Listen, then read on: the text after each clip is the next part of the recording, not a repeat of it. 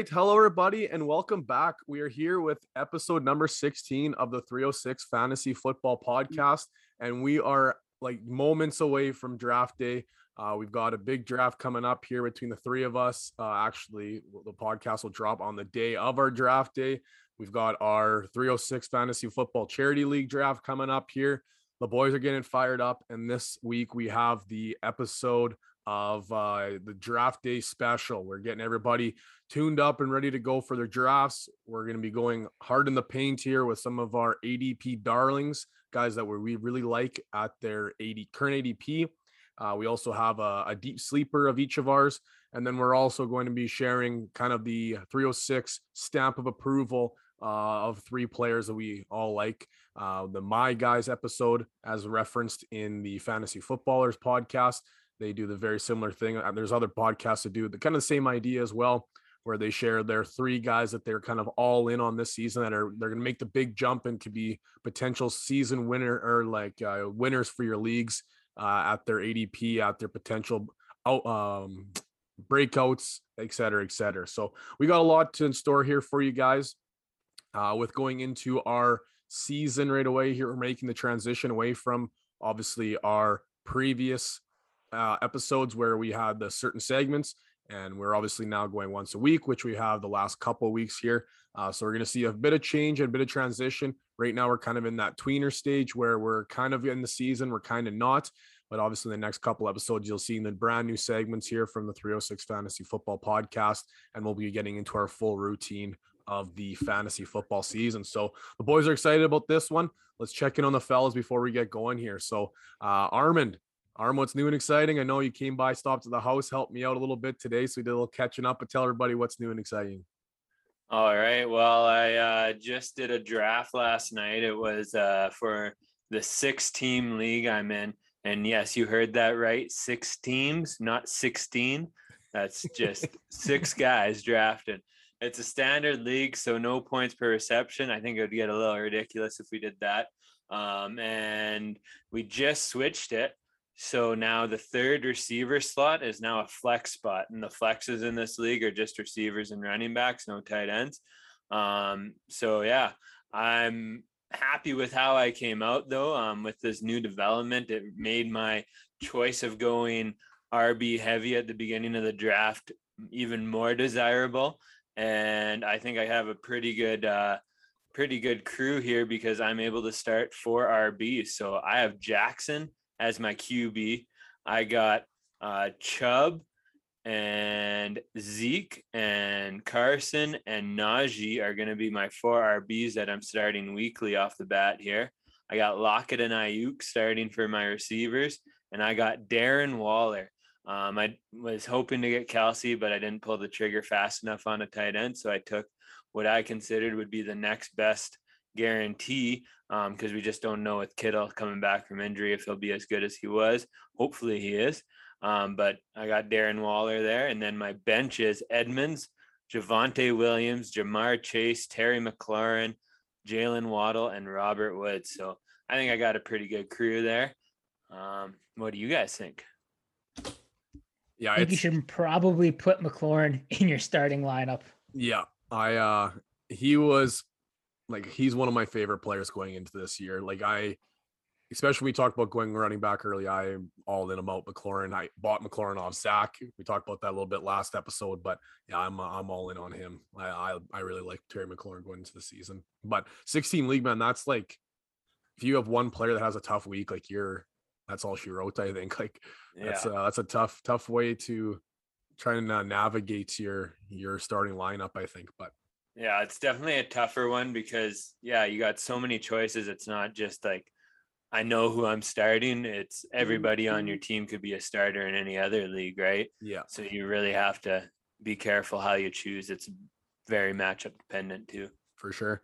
So what about you, Zach? What's been keeping you busy? I know you're in uh, getting getting hard at the ADP, ready for the big draft tomorrow as well. But what's been keeping you busy? Just uh just getting ready for work, getting ready for school. We uh we go back here uh, with no kids for about a week here, and then on the first we we start welcoming the kids back. So hopefully we get back to what we had a couple years ago as far as uh, you know, getting back to normal in the classroom. So it's exciting times. For sure. Um, man, I just got back from Fort Qu'Appelle, had a nice little friends weekend, getting together with a few buddies. Uh, shout out to one of my good buddies. We'll be talking about him a little bit here in uh, on the podcast about the charity league. He's uh, one of my best friends, and he's uh, a huge fan of the podcast, and he's on the charity charity league bowl as well. So, uh, so big shout out to Robbie Gates hosting hosting us down for the weekend uh, shared some craft beers together over the weekend, and he gave us uh, his best critique of what he thought of the podcast so far. So it was uh, it was a lot of fun to talk football with him, and and then obviously got to get together with the rest of the friend group the couple days following after that. So it's nice to catch up with the good old high school and elementary friends that I haven't got to see in what seems like four years at this point with with the way things have been going. So got back and now hard at Renos and back to work and I'm uh, trying to make a football playbook and it's it's been it's been a gong show lately, but uh, I'm excited to be back. Excited to, for kind of the what feels like real life to be kicking back into into the uh, into transition here. So uh, before we get started, uh, we mentioned it last episode, and I'm going to finally drop it now. We've got full confirmation of all the teams. Everybody's in. Uh, and we are setting to prep our draft right away here. So the 306 Fantasy Football Charity League. Big shout out to these individuals for stepping up and congratulations for being in the inaugural first uh, first season of the Charity League. Uh, so we have Connor Fox, Tyler Rock, Josh Lilly, Robbie Gates, Justin Primo, the three boys from the NC Square podcast. Uh, so they've they're co-sharing a team together.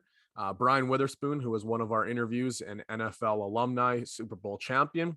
Uh, Stephen Horrell, a team of St. Mary uh, staff that we are in a league together. Dwayne Garrow, Dave Cito, and Chris Phelan. So shout out to them as well.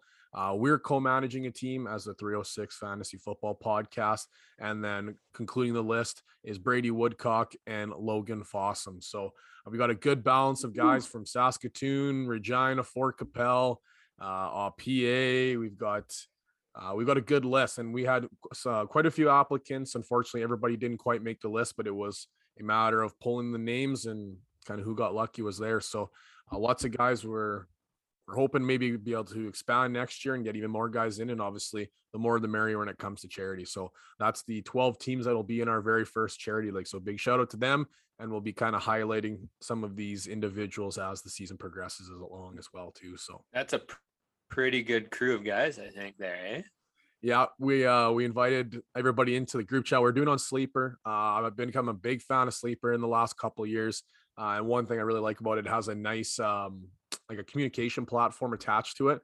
We invited Witherspoon, immediately starts trash talking. Immediately, it was Brian Witherspoon has entered the group chat. Immediately starts chirping about how he's going to win the league. So you, you got to love it. We're starting to get to that time of the year here. Uh, draft's going to be set right away. Everybody's kind of voting on the poll, and then we're going to set the draft, um, the draft spots by doing a hundred yard dash uh, virtual run, kind of similar to how we've done in other uh, other drafts. We'll set one of those up. We'll share that on our socials, and and we'll be off to the races. So.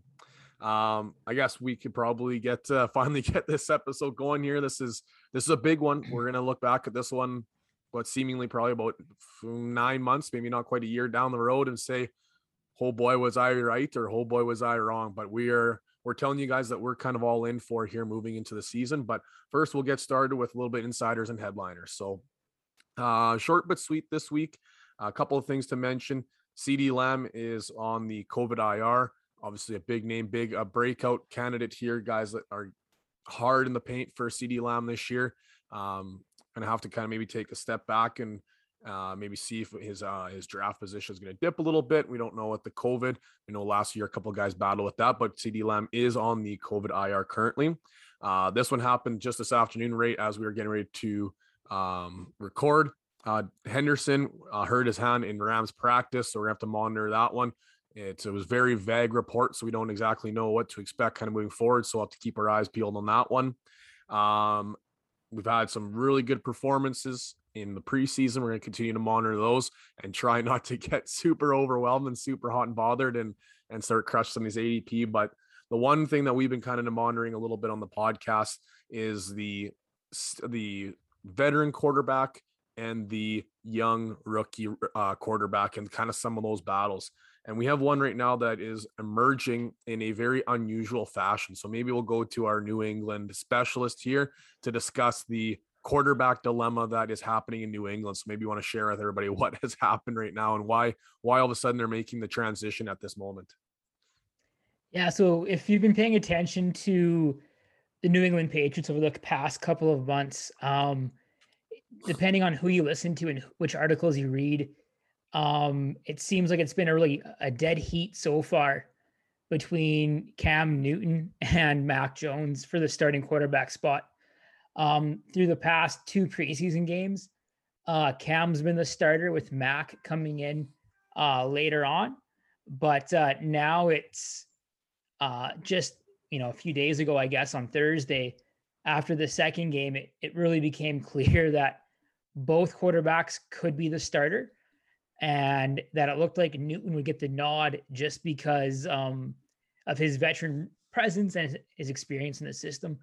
But this morning when I woke up, uh, all over my phone, all over my Twitter, was news that Cam Newton was on a a modified COVID uh, a COVID list, I guess, as a result of him being away from from the team um, and not being able to pass some of the COVID tests while he was away, or not getting the the proper COVID tests, perhaps.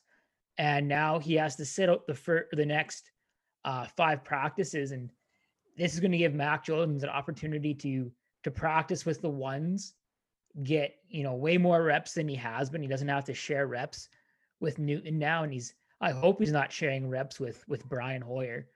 Um, so now he's he's getting the bulk of the reps with the ones. And on Thursday, he'll be practicing against the New York Jets or the New York Giants, pardon me, as part of their joint practices before their preseason game. So this is a really big opportunity for Jones. And I wouldn't be surprised if he's able to show that he belongs. And if it, that's the case, there may be a, a surprise cut coming out of New England in the next couple of weeks. That uh, if that transition happens before the season starts, then I am all over. You're my guy. And I'm not going to tell, I'm not going to give it away too much, but my goodness, if that transition happens, Zach Strong looks like an absolute genius at that current ADP. So more so than usual. yeah, just just another hat he's gonna wear and a little another yeah, feather in the exactly. cap.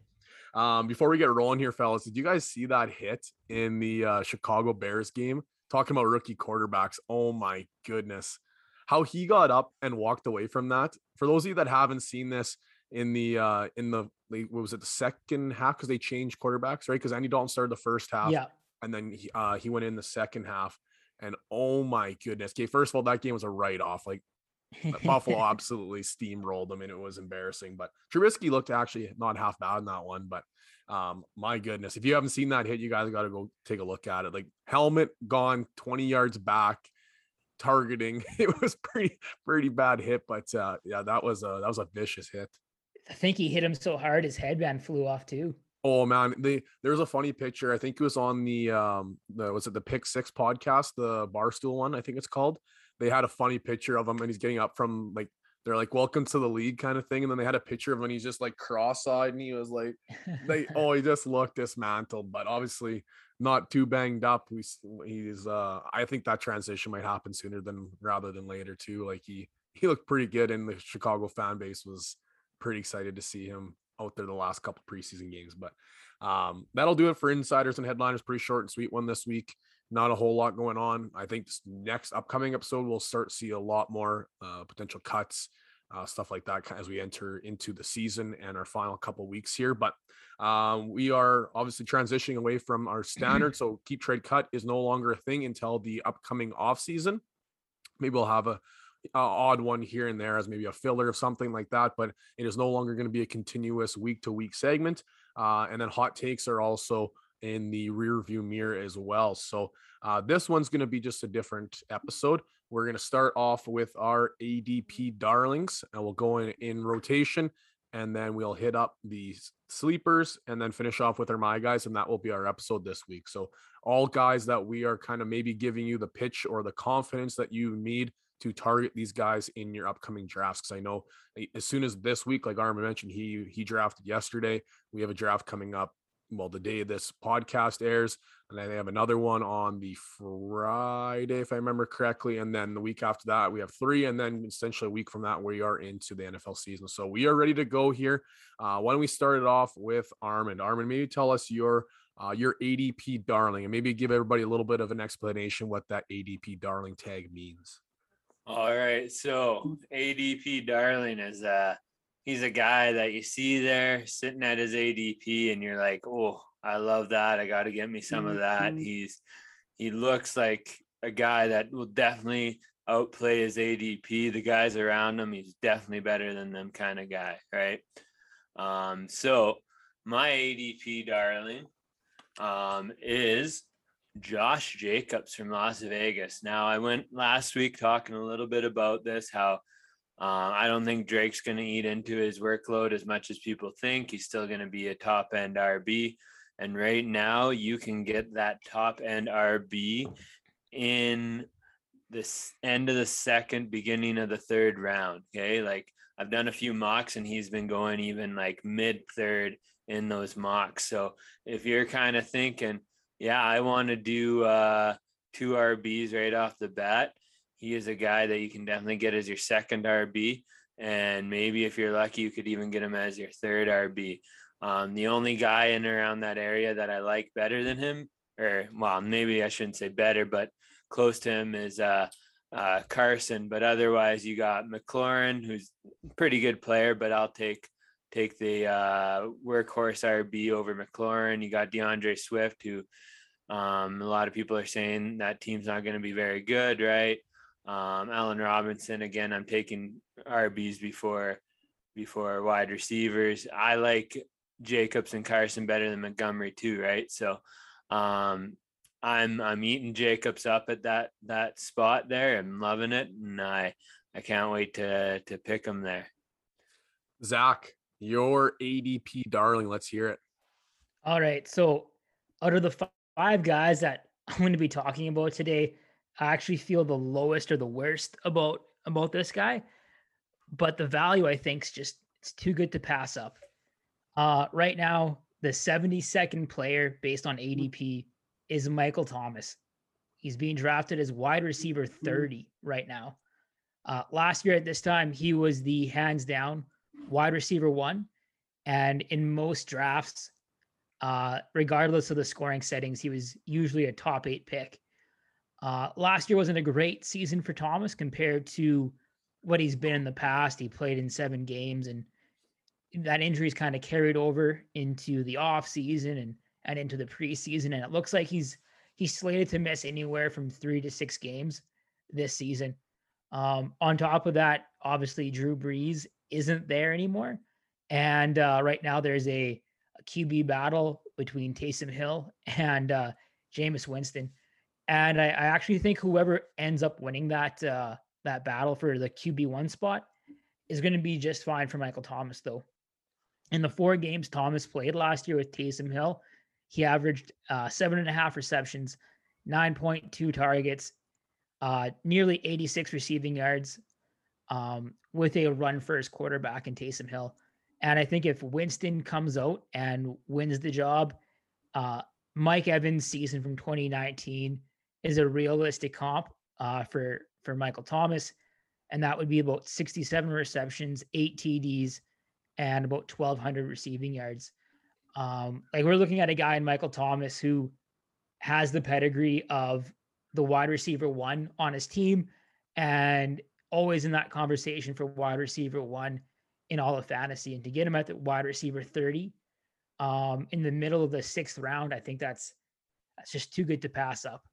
Um, do I think he's going to be um, you know, that the number one receiver this year? Absolutely not. Uh, especially if he misses more than three or four games. But he's somebody that for the the back two thirds of the season could certainly be your your wide receiver one. Yeah, if he uh well, even if he gets traded, like it's still his still values can't get much worse. Like he was going at the 107, 108 last year, which was yeah, exactly insane. This is like an all-time low for him. Yeah. Yeah, especially if we're looking at the dynasty lens, I think this is by far the cheapest you'll ever get them. And then even into the redraft, like you said, it's you're you ain't buying them any lower than this. So, uh, my my ADP darling is uh is a guy I even considered kind of potentially being a my guy, but uh I uh didn't quite have the load of confidence, kind of like Zach had mentioned there. But uh my guy is Antonio Brown. Uh so currently right now with the Tampa Bay Buccaneers, and he is being drafted at ADP 99. So slotting him kind of in the rounds 9, 10 ish uh, in, uh, in those rounds. And you are looking at him as the wide receiver 39. Uh, so the part of the reason, I guess, the arguments of why he is where he is, is he's in the three headed monster between two other very good receivers. Uh, Mike Evans, who is currently the wide receiver 13, and Chris Godwin, who is the wide receiver 14. Um, but one of the reasons why I like Antonio Brown is is because of the connection that he has with Tom Brady. Like people are forgetting he lived with Tom Brady. Like he literally lived in his house. So the connection between the two of them just as individuals is quite strong. And he ended up joining the Buccaneers in week nine.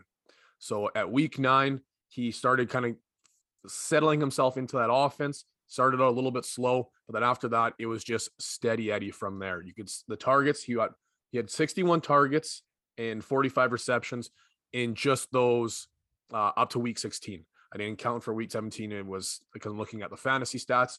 Uh, he had 61 targets from week nine on and 45 receptions. You're looking at a guy that could consistently get you 10 to 12 points. And when I'm looking at guys, those late rounds, you're looking at guys that either you're going for the boomer bust that you're probably going to drop, or you're looking for those plug and play guys. And I don't think we've seen the ceiling for Antonio Brown at this point. I mean, while Mike Evans, you're looking at a round four pick, maybe even round three. Uh, Chris Godwin's in the same boat, obviously a wide receiver 13, 14 back to back. Uh, but Antonio uh, Antonio uh, Brown is not even from in my eyes not much of a separation from talent between the three of them. They're all three very talented receivers. Yes, Antonio Brown is quite a bit older. He's on the back end of his career, but he's I think he still has it. And there is obviously a solid connection between the two. So when you're in those late rounds and you're looking for those kind of dart throws or guys that can pan out for you, you're looking at Antonio Brown that is going to be steady Eddie, nine, 10 points with serious upside. So that is uh, why I really like Antonio Brown, especially at his current ADP. Uh, Armand, your deep sleepers. So uh, let's, for those of you at home, deep sleepers, like these are guys that are going very, very late, maybe even undrafted. So uh, once again, we're talking about those dart throws. Like these are the guys that are like, you can just borderline cut them after week one if it doesn't really pan out. But these are guys that we're kind of maybe giving you a little bit of uh, a, a, little boost or a little bit of a confidence burst on uh, why maybe we're doing our dart throw on these specific guys. So, Armin, you want to share your uh, deep sleeper? Yeah. All right. So, my deep sleeper, he is a guy that um, you will know pretty quick into the season whether or not you should keep him or not. So, he's definitely one that uh, you can take him late in drafts and then drop him right away, and you'll know whether or not.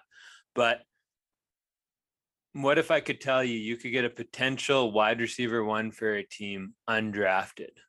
What would you say about that, Jordan? Uh, I feel like I already know where you're going with it, and I'm gonna like it. All right. so, um, yes. So my guy, my deep, deep sleeper here is Tyrell Williams. Okay. Um, now, Jordan, you're a Lions fan. What do you think are the odds that he's wide receiver one for the Lions? Yeah, it's uh you spin the wheel. You're gonna find out uh real quick who's the reports are that he's looking real good in camp. Uh if I was gonna put my my spin the wheel on a rookie, I've already think I mentioned on the podcast who my rookie or not rookie, my Detroit receiver is. But I mean, everybody ha- on that receiving room has just as likely of a chance. Just Tyrell Williams has proven it more than anybody else in that in that room. Yeah, and Goff, although not Matty Stafford, has produced with fantasy relevant or has produced fantasy relevant receivers in the past, right? Yep. So um, Tyrell Williams could potentially be the wide receiver one for the Detroit Lions. and he is pretty well going undrafted in most leagues here. Um, like his ADP here, um, best is 109, worst is 370. He's sitting at 296. So, as you can see, pretty well undrafted.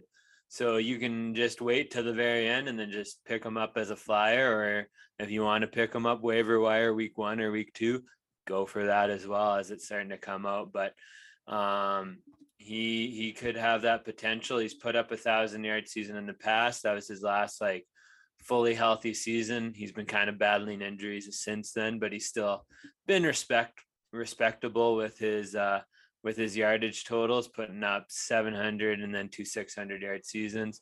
Not great, but uh, for last round guy undrafted, not too bad. So uh, that's my deep sleeper for you guys. You could get a wide receiver one undrafted, Tyrell Williams. I uh I kind of forgot. So at first I thought he set set out the season because of COVID. He had a season-ending injury in the preseason, right? Like he, if he if he could stay Yeah. healthy, we don't know. Like it's been two full seasons since we've seen him healthy. But last time you saw him, he was pretty sharp, and he was definitely one of those guys that you you picked up late in your drafts, and it definitely panned out. Like I think he was like going around the sixth round, seventh round, I think, if I remember correctly. The last time we Yeah. seen him, and he put up put up some pretty good numbers. So if you can if he can stay healthy, I can definitely see the uh, the path to success for him. So Yeah, and it sounds like he has been healthy, and like you said, he's been looking good in camp, and Yeah. um, he's a guy that that can produce big numbers if given the opportunity. Yeah, Zach, your uh, your deep sleeper. Let's hear it. Well, I definitely thought I was going to have the uh, the latest ADP for my deep sleeper, but I, I guess not. Um, so without further ado, I want to take off my my regular hat and, and put on my Patriots hat for this one. Look at that. Alrighty, so my deep sleeper is uh shouldn't be a surprise to you guys that have listened to the podcast before. It's it's none other than Jakobi Meyers, uh, wide receiver 65, ADP of 182, and you can get him in the 15th round. Um, much like Tyrell Williams, you're probably uh you don't need to draft him. You can probably get him um, off the waiver wire. Um, one thing though I would say is don't let guys like that, Williams or Meyers, go undrafted and don't uh, let them sit on the waiver wire after week one. Um, a guy like that where you you think's going to produce right away, draft or pick him up before the first set of games because after that first set of games, you're going to have competition to try to get those guys. Get them before they play their first game. So Meyers, uh, he didn't start the season for the Pats last year. Uh, it wasn't until week seven that he stepped onto the field. And from week seven on, he was the wide receiver 22 in uh, PPR formats. Um, this offseason, the Pats upgraded the skill positions, brought in two, uh, you know, proven NFL receivers in Agholor and Bourne, brought in two, um, you know, top 10 tight ends in Henry and Smith. And through it all, through the first two preseason games, Jakobi Meyers is still the number one target.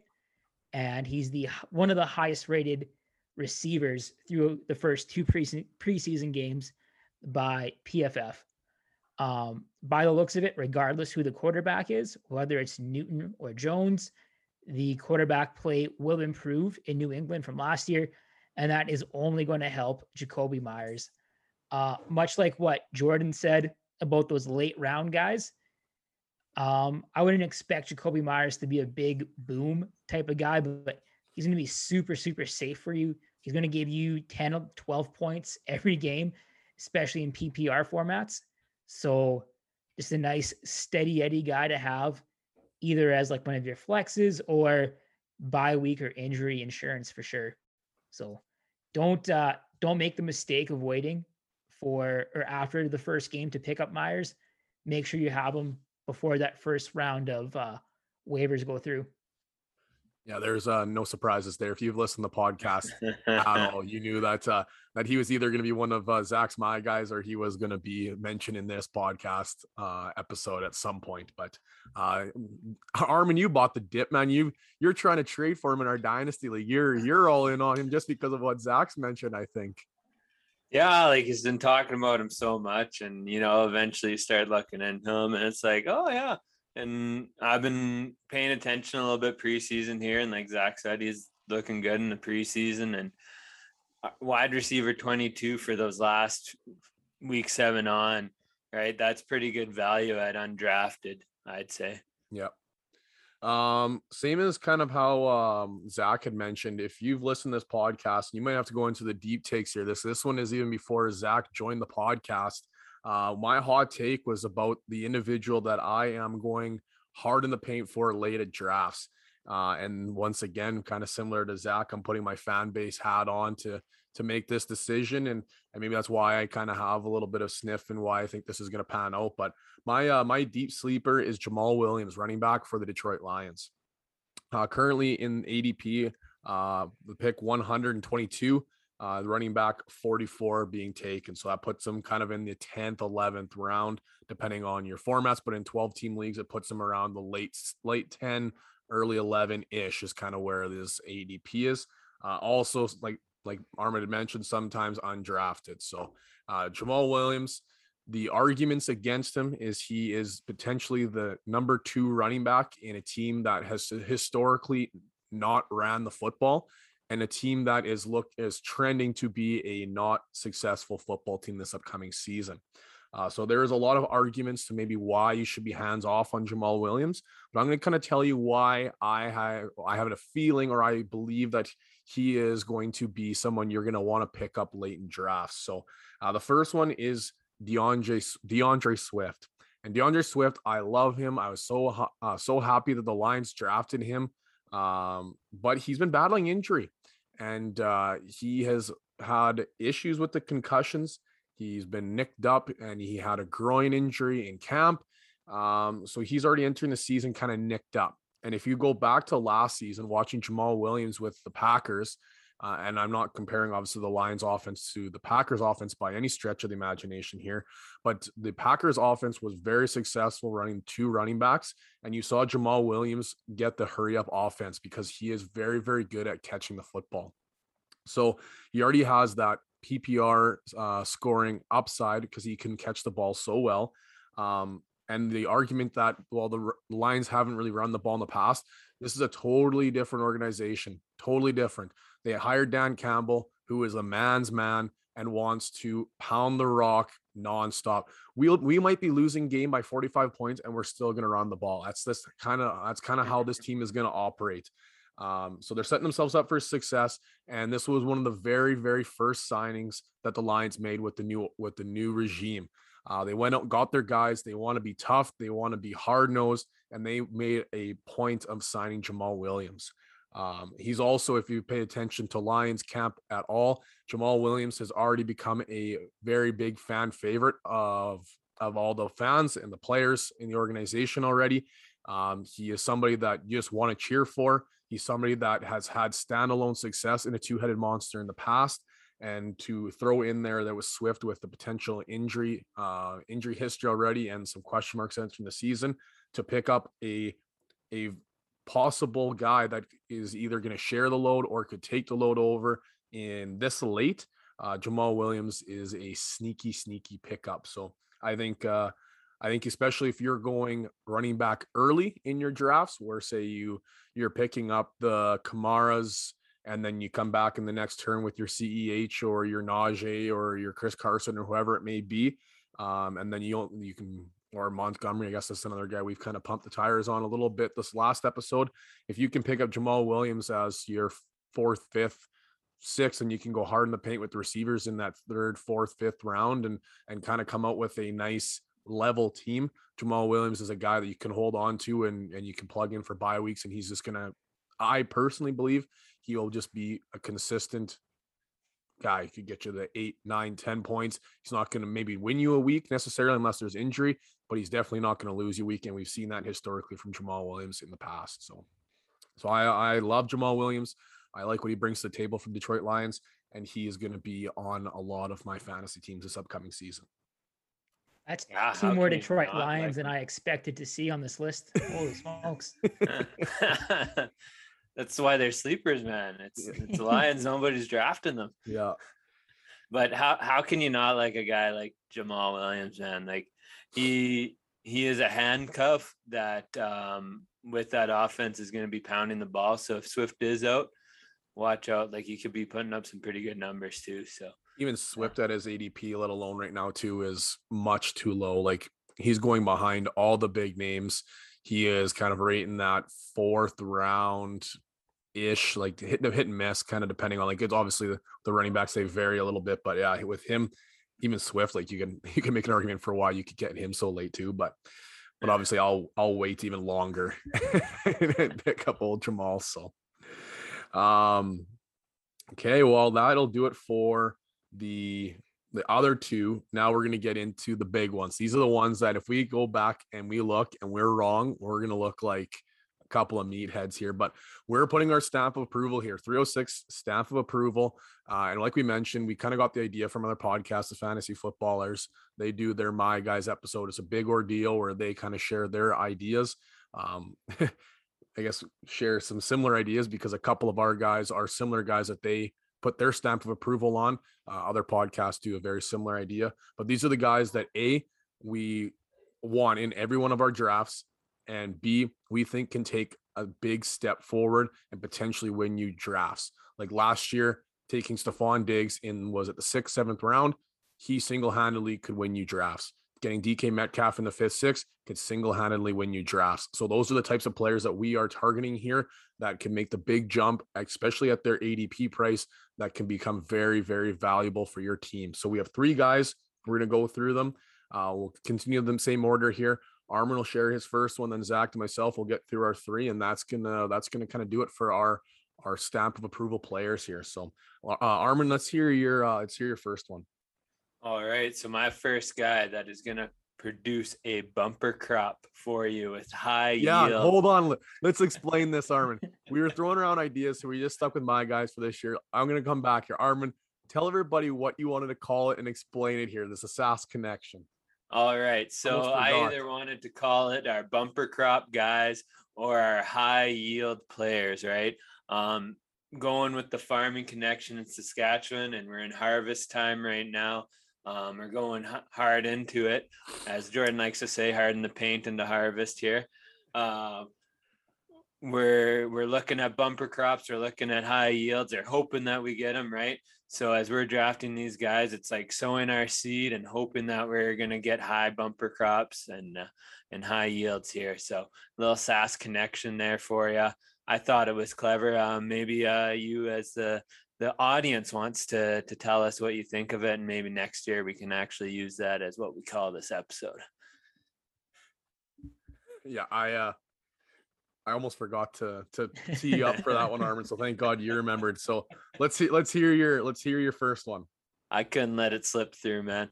All right, my first guy here talked about him a lot. I've I'm a huge fan of him, and I love where you can get him in drafts because um, it makes me very comfortable and content not getting one of the top end draft picks in in a league and getting more of a a late for mid or late first round, and that's Nick Chubb. Okay, um, you hear people say, "Well, Kareem Hunt." Well, since Kareem Hunt has come into the fold, Chubb still put up almost 1,500 yards when he was healthy, almost 300 carries, right? And that year he he had 36 receptions, so he still contributed a bit in the passing game, almost 300 yards in the passing game. So he put up almost uh, 1,800 yards in, in that season, right? That's pretty huge, and that was with Kareem Hunt in the fold. Last year, he uh, was injured for for four games there, and he missed some time, but he still put up um, 1,200 yards total um, combined yards, right? So, um, and he's getting drafted at RB six on average right now. Um, he does get drafted a little higher, so you might miss out on him, but then you'll get some some other guys that uh, that are getting drafted before him usually instead. But he his worst is number 20. Like some drafts, you might be just licking your chops at that last pick in the first round and still get Nick Chubb, right? Like he might come to you then. Um, but taking him at the six, I'm happy to do that. Um, the guy you'd be passing on is Barkley, who there's some question marks about, JT, some question marks about, Aaron Jones in a committee backfield, right? So um, taking Chubb at six, I'm very happy to do that. He can put up huge yards, even with Kareem Hunt there. Um, they're they're a team that loves their end game. They love to pound the ball.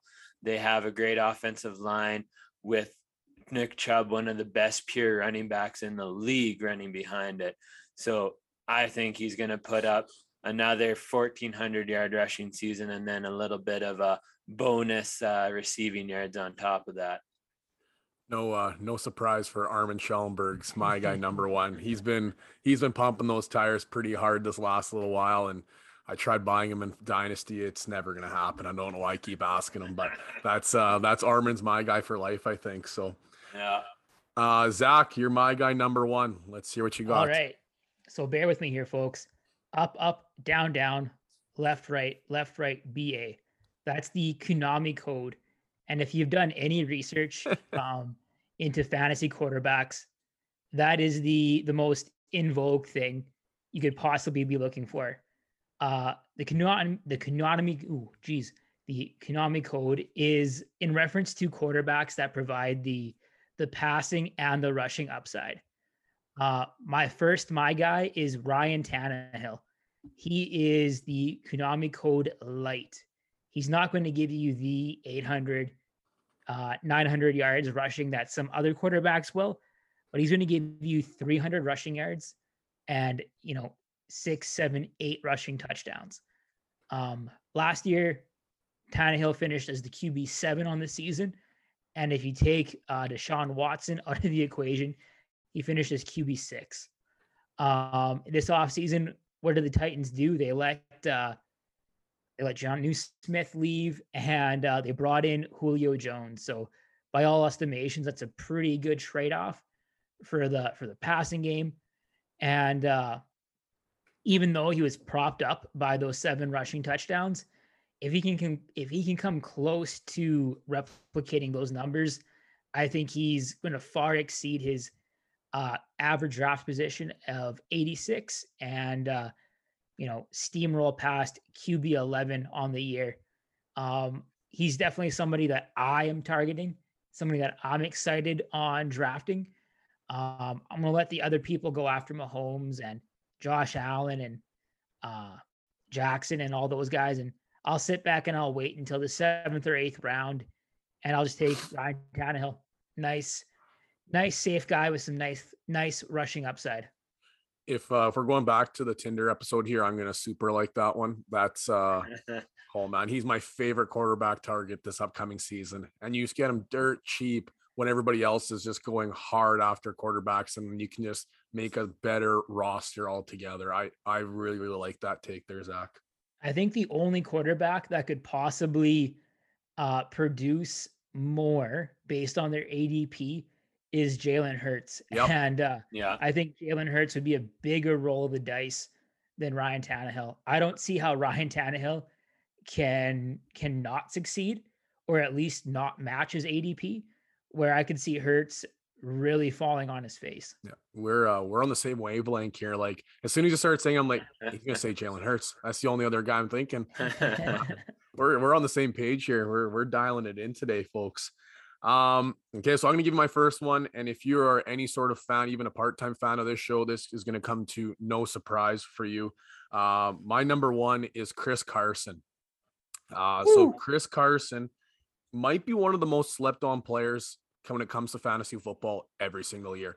Next to Aaron Jones, I, I think he kind of is slept on continuously and then always kind of is like, oh, hey, why did we draft him at the back the first? And he finished top five again. So, but Chris Carson, he's a guy that you can get in the third, fourth. Like he is dipping. And as we get closer to draft season, he's dipping again. And it's insane that every year his ADP continues to dip and dip. And then he'll light it up, and everybody's like, oh, yeah, next year, don't forget about Chris Carson.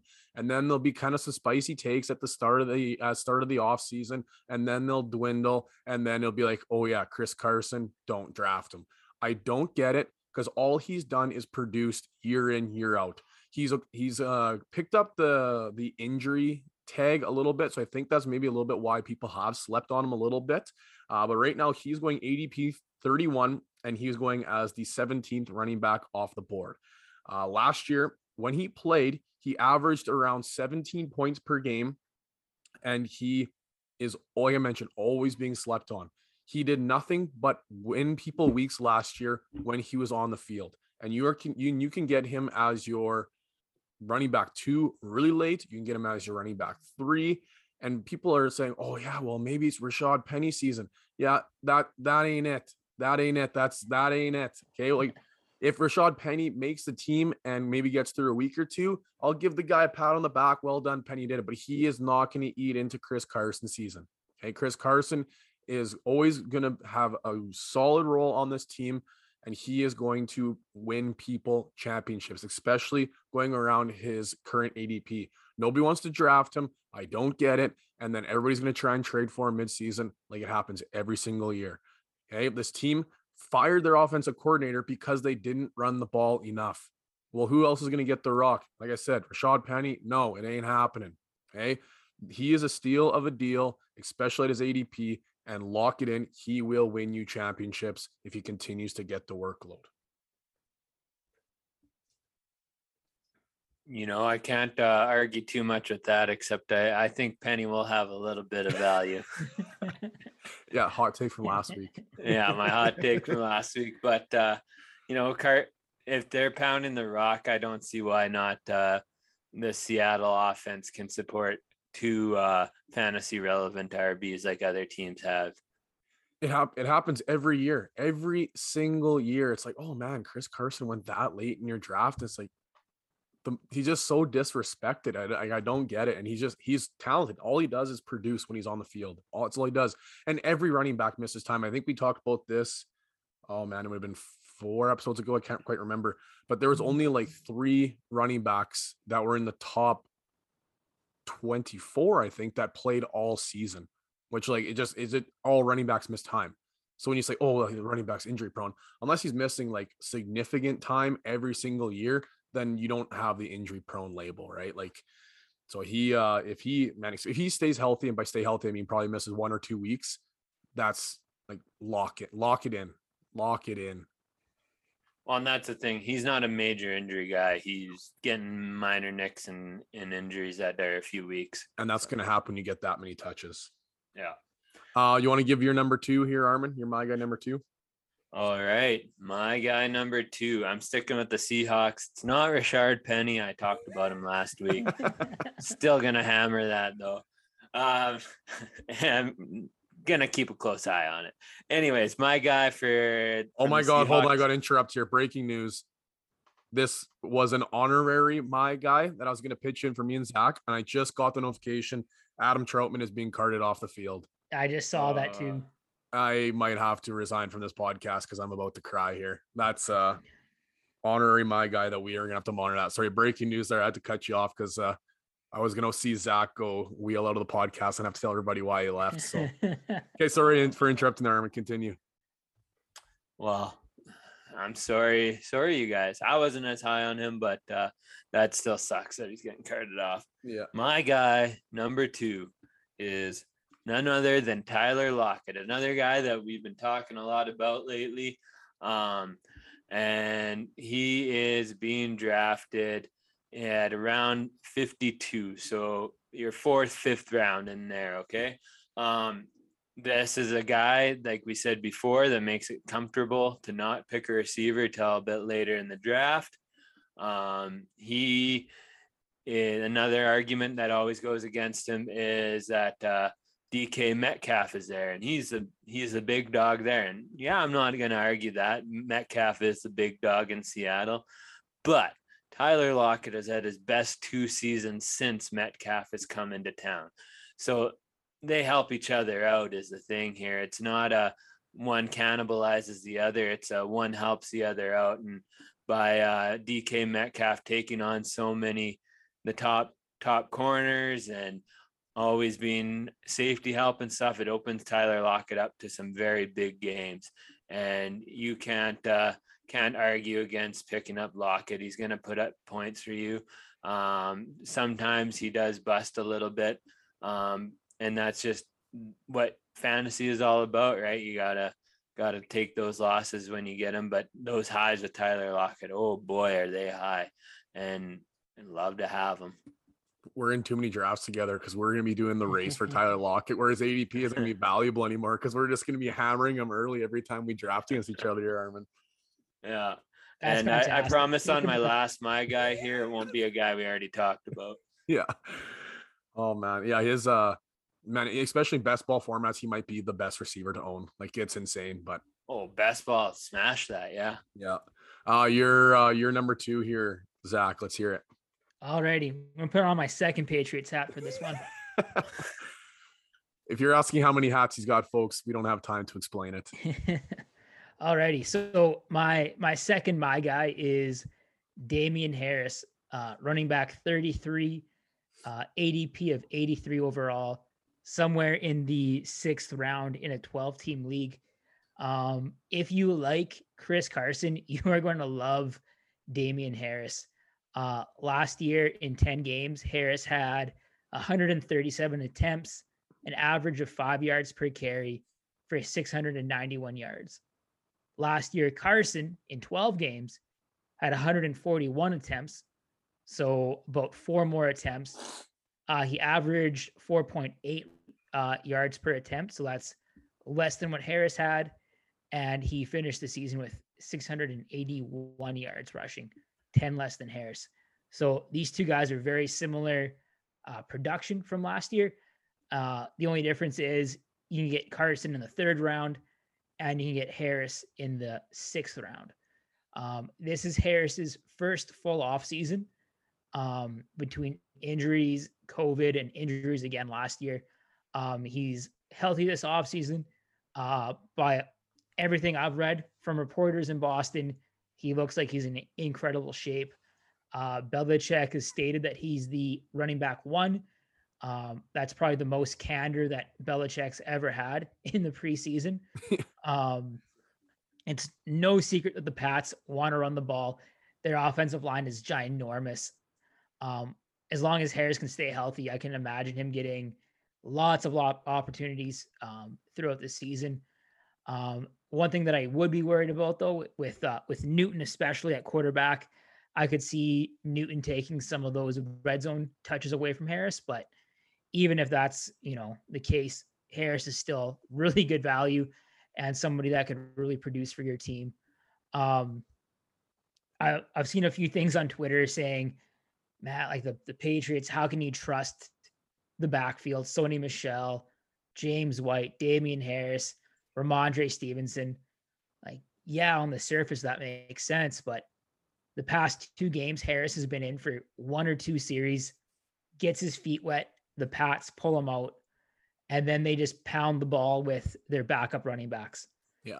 Um, I wouldn't be surprised if they cut Michel. Like I think he won't be on the roster come yeah. season start. It's clear to see that they they want to keep Harris healthy. They know what they have in in Harris, and they just want to pound the ball with the other guys. And uh, something that I really noticed on Thursday watching the Pats against the Eagles is when the Pats put in their their second string offensive line. These are all guys that have started multiple games in the NFL, whereas the Eagles defense were a bunch of car salesmen, a bunch of construction workers in a few weeks. And that's why those backup running backs are eating. That's why Rhamondre Stevenson has four touchdowns yep. in two games because it's pros against Joes in the yep. second half. Um, so don't be don't be scared because Harris isn't getting reps, isn't getting run in the preseason. Um, definitely buy into it, drink the Kool Aid with me, and uh, get yourself a RB2 in the sixth round. You're almost you're almost hoping that they make that transition from quarterbacks in like week one, week two, Because if they make that transition now, his ADP is going to continuously climb. I would only imagine because people are being more confident with the touchdowns. Yeah, yeah, that's a good point for sure. So let's uh fingers crossed for week two transition there. Hey Zach. yeah. Yeah, we won't uh, we won't mention on this podcast, but maybe a couple episodes later what me and Zach traded for him to be able to swindle me for Damien Harris because that still gives me nightmares. But uh, we'll go with my number two here, and once again, this one is no stretch of the imagination that he was going to be on my my guys list. Um, if I can get them both on my team, I'm going to be super happy, especially if I have that like I'm going to say top five pick in drafts. There's a really good chance that you're going to end up with like so say like an Alvin Kamara, Chris Carson, and this guy. And if I start with those three running backs, I will be extremely excited and hammering receivers late. But this one's no stretch of the imagination. If you've listened to this podcast at all, I've been pumping the tires of this individual for weeks, if not months. I think he was my hot take about two months ago. But it's Clyde Edwards Helaire, the running back uh, from the Kansas City Chiefs. Uh, his ADP is once again climbing, and that is why people are kind of uh, were not wanting to take him because of what happened last year. His ADP climbed, climbed, climbed. He went in some drafts at the 104 position, 105, 106. He went to our staff league. Like it's just his ADP climbed where he needed to be one of the most successful rookie running backs to be able to produce on his ADP.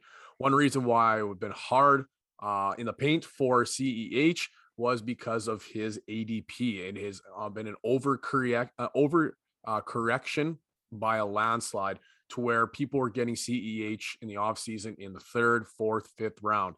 Uh, especially in those super flex leagues, you could get him in the fifth, sixth round. Sixth round, it was just being stupid how people had gone so far the opposite direction for CEH.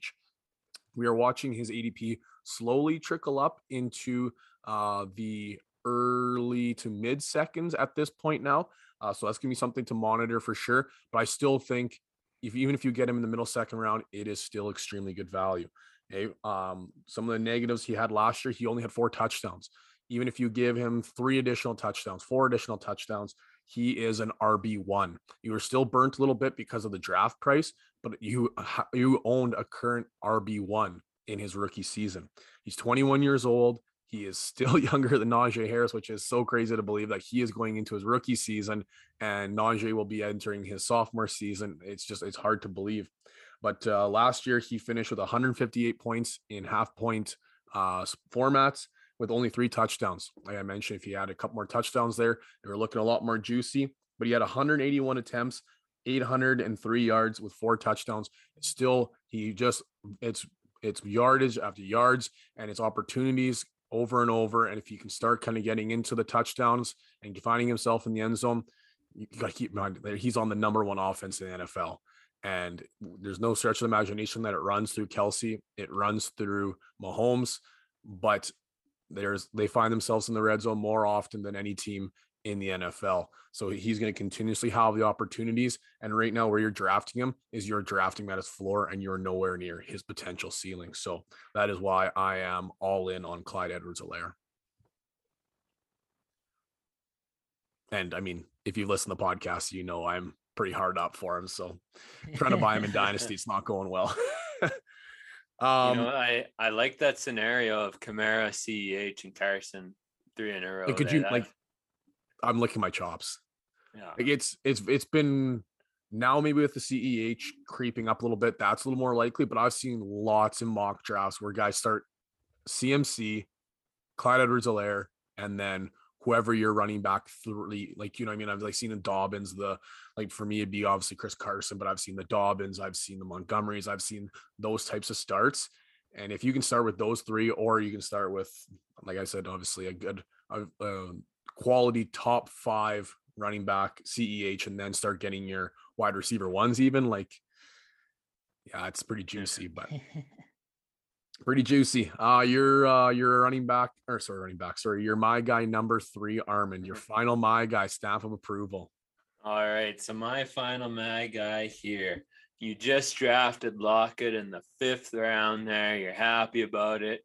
You got a good wide receiver after getting a bunch of RBs off the board.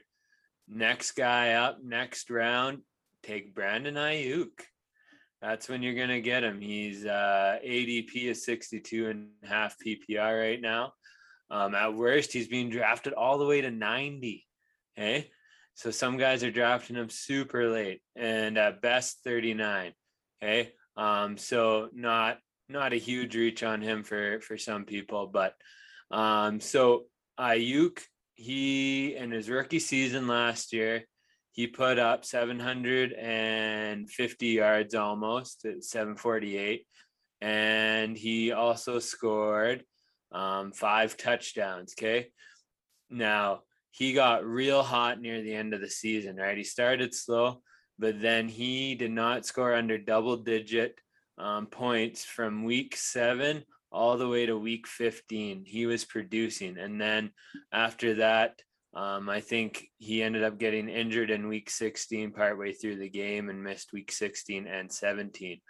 But this is a guy I think is going to take an even bigger leap this year. Um, he is, in my mind, without a doubt, the best receiver in San Fran. They now have Trey Lance slinging the ball, and he has looked good on the deep ball this year. So Aiyuk is pretty well their only deep ball threat but he is also a YAC yards guy as well. So just he he was able to do it all, and he's going to be in an offense that uh, that will be utilizing him in that way. Um, George Kittle will be coming back, yeah, but that might open it up even more for Aiyuk instead of cannibalizing each other, right?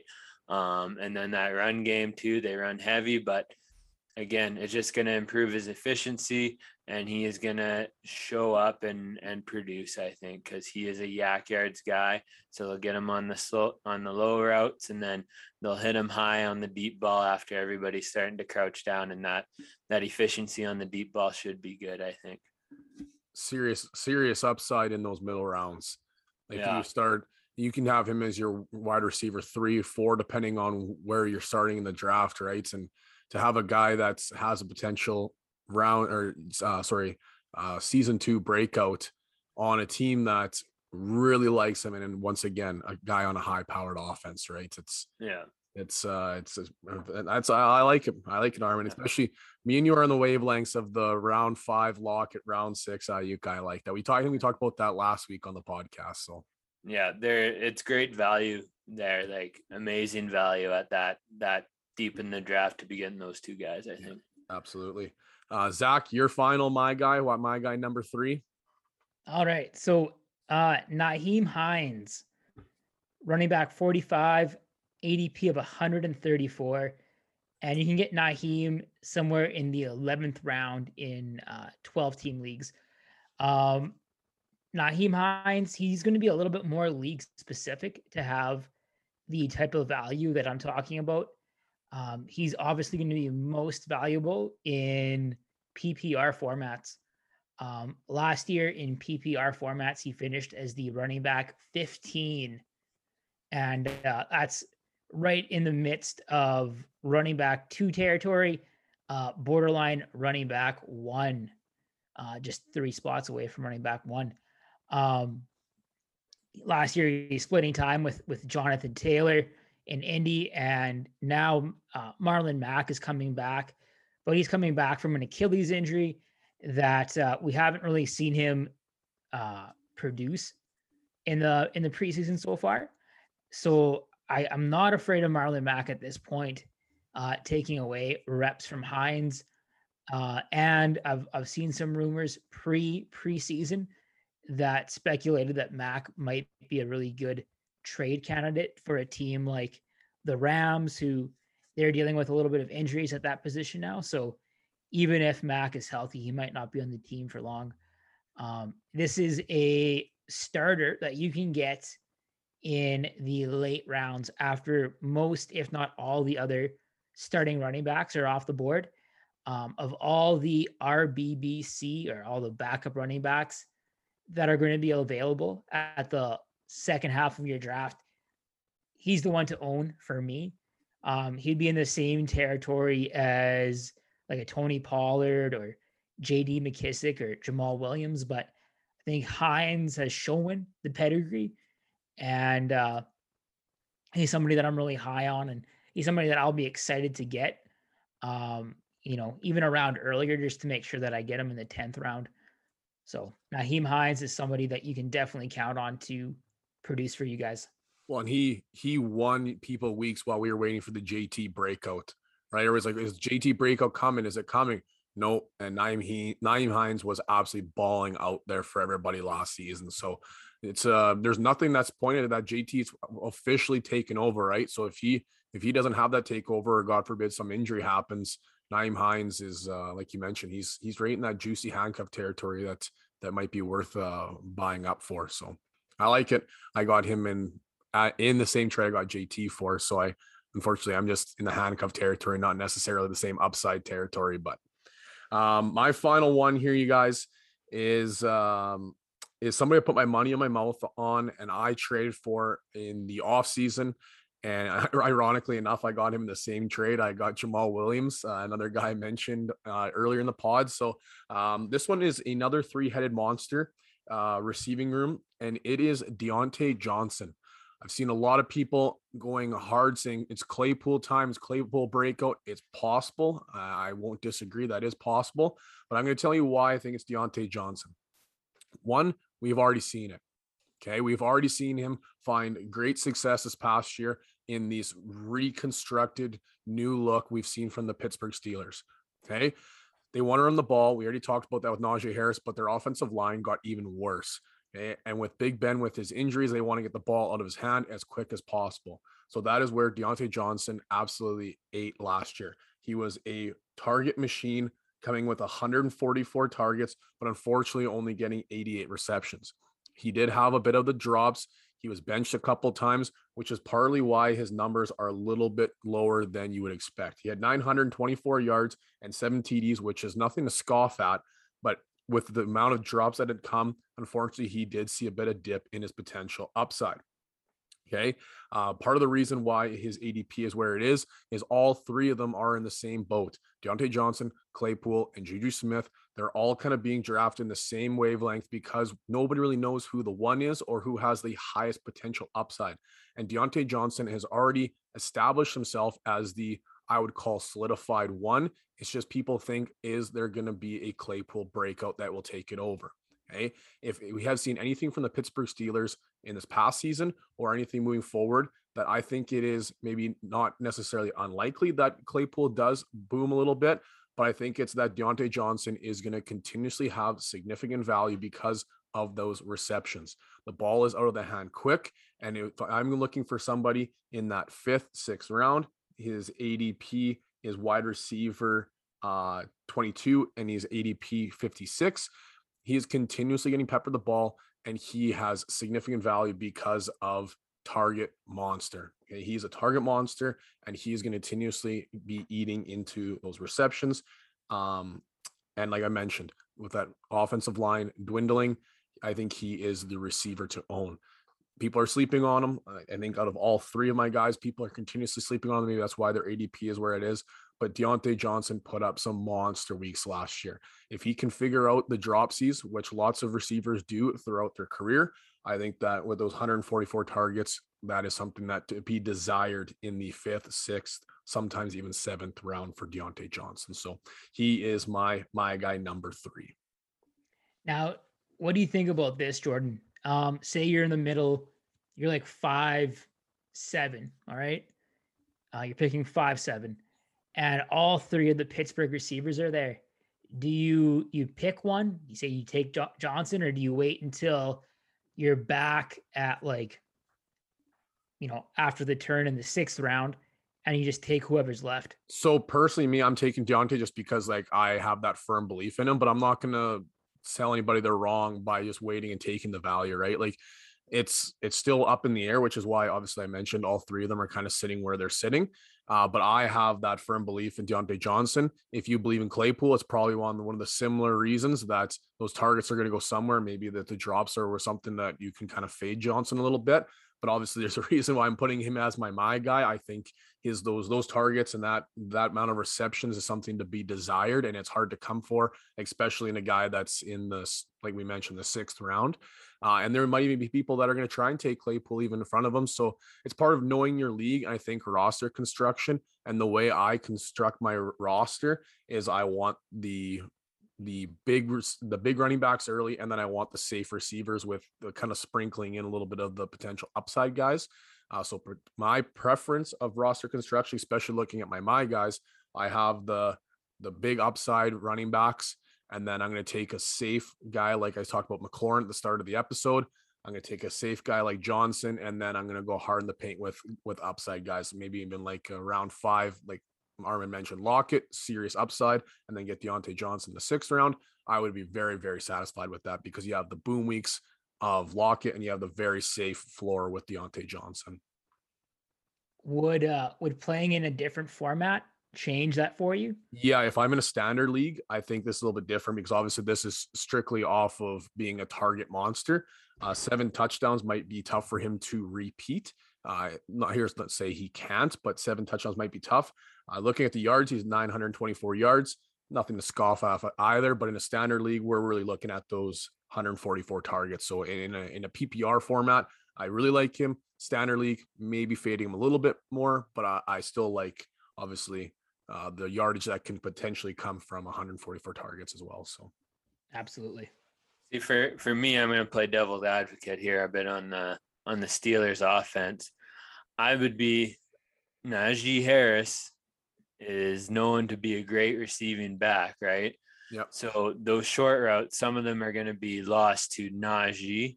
So I'd be more inclined to take the guy who's not losing his targets to the running back and Chase Claypool, the guy who's more the deep threat in that offense. But that'd be my personal preference there. Yeah, it it also the, thing to think about too is like it's are we going to see Big Ben try and take more shots down the field? Well, it's another year older. I haven't really seen anything to make it more confident in that. Obviously, if you're gonna if you're gonna be a betting man, you're gonna say the ball's gonna come out of the hand more often. Um, and I think that it's gonna be check down, like much the same as you saw Ebron had a pretty successful year last year because it was continuous check. He also had a case of the dropsies too, but he was a check down. So if I think if Najee's swing routes or Najee's screens are going to eat in anybody's reception, I think he'll be the tight end position.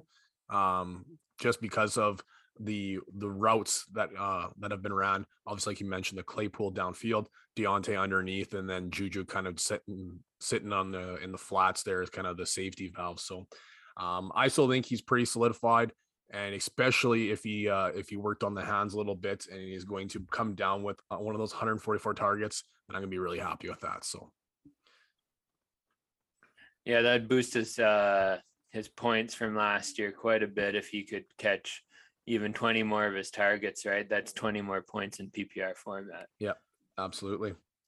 Um, so I think that'll pretty well do it here. Um, we we we threw lots of names at you guys, and obviously there's pros and cons to both ends of our our guys we mentioned, but uh, uh, that'll do it for episode number 16. This has been the sleeper ADP darling, and obviously our my guys that we have been sharing. Um, good luck in your drafts, first of all uh, as draft season comes along. Hopefully, you guys end up with some of the same guys on our rosters here. Uh, we'll keep you posted with how the uh, 306 Fantasy Football Charity League goes. Uh, if you have any questions about your draft or guys that we also like, feel free to message us. I know there's been lots of guys that message on Instagram, Twitter, all those platforms as well too. So feel free to contact us. We're excited for the league start. I'm sure you guys are excited as well. But uh, that is episode number 16 thanks again for listening. Share us on obviously all the socials. And as per usual on YouTube, hit the subscribe and on the podcast platforms as usual. So that'll do it for episode number 16, everybody. Thank you very much for listening. Good luck in the drafts and fantasy seasons here, baby. Let's get it going.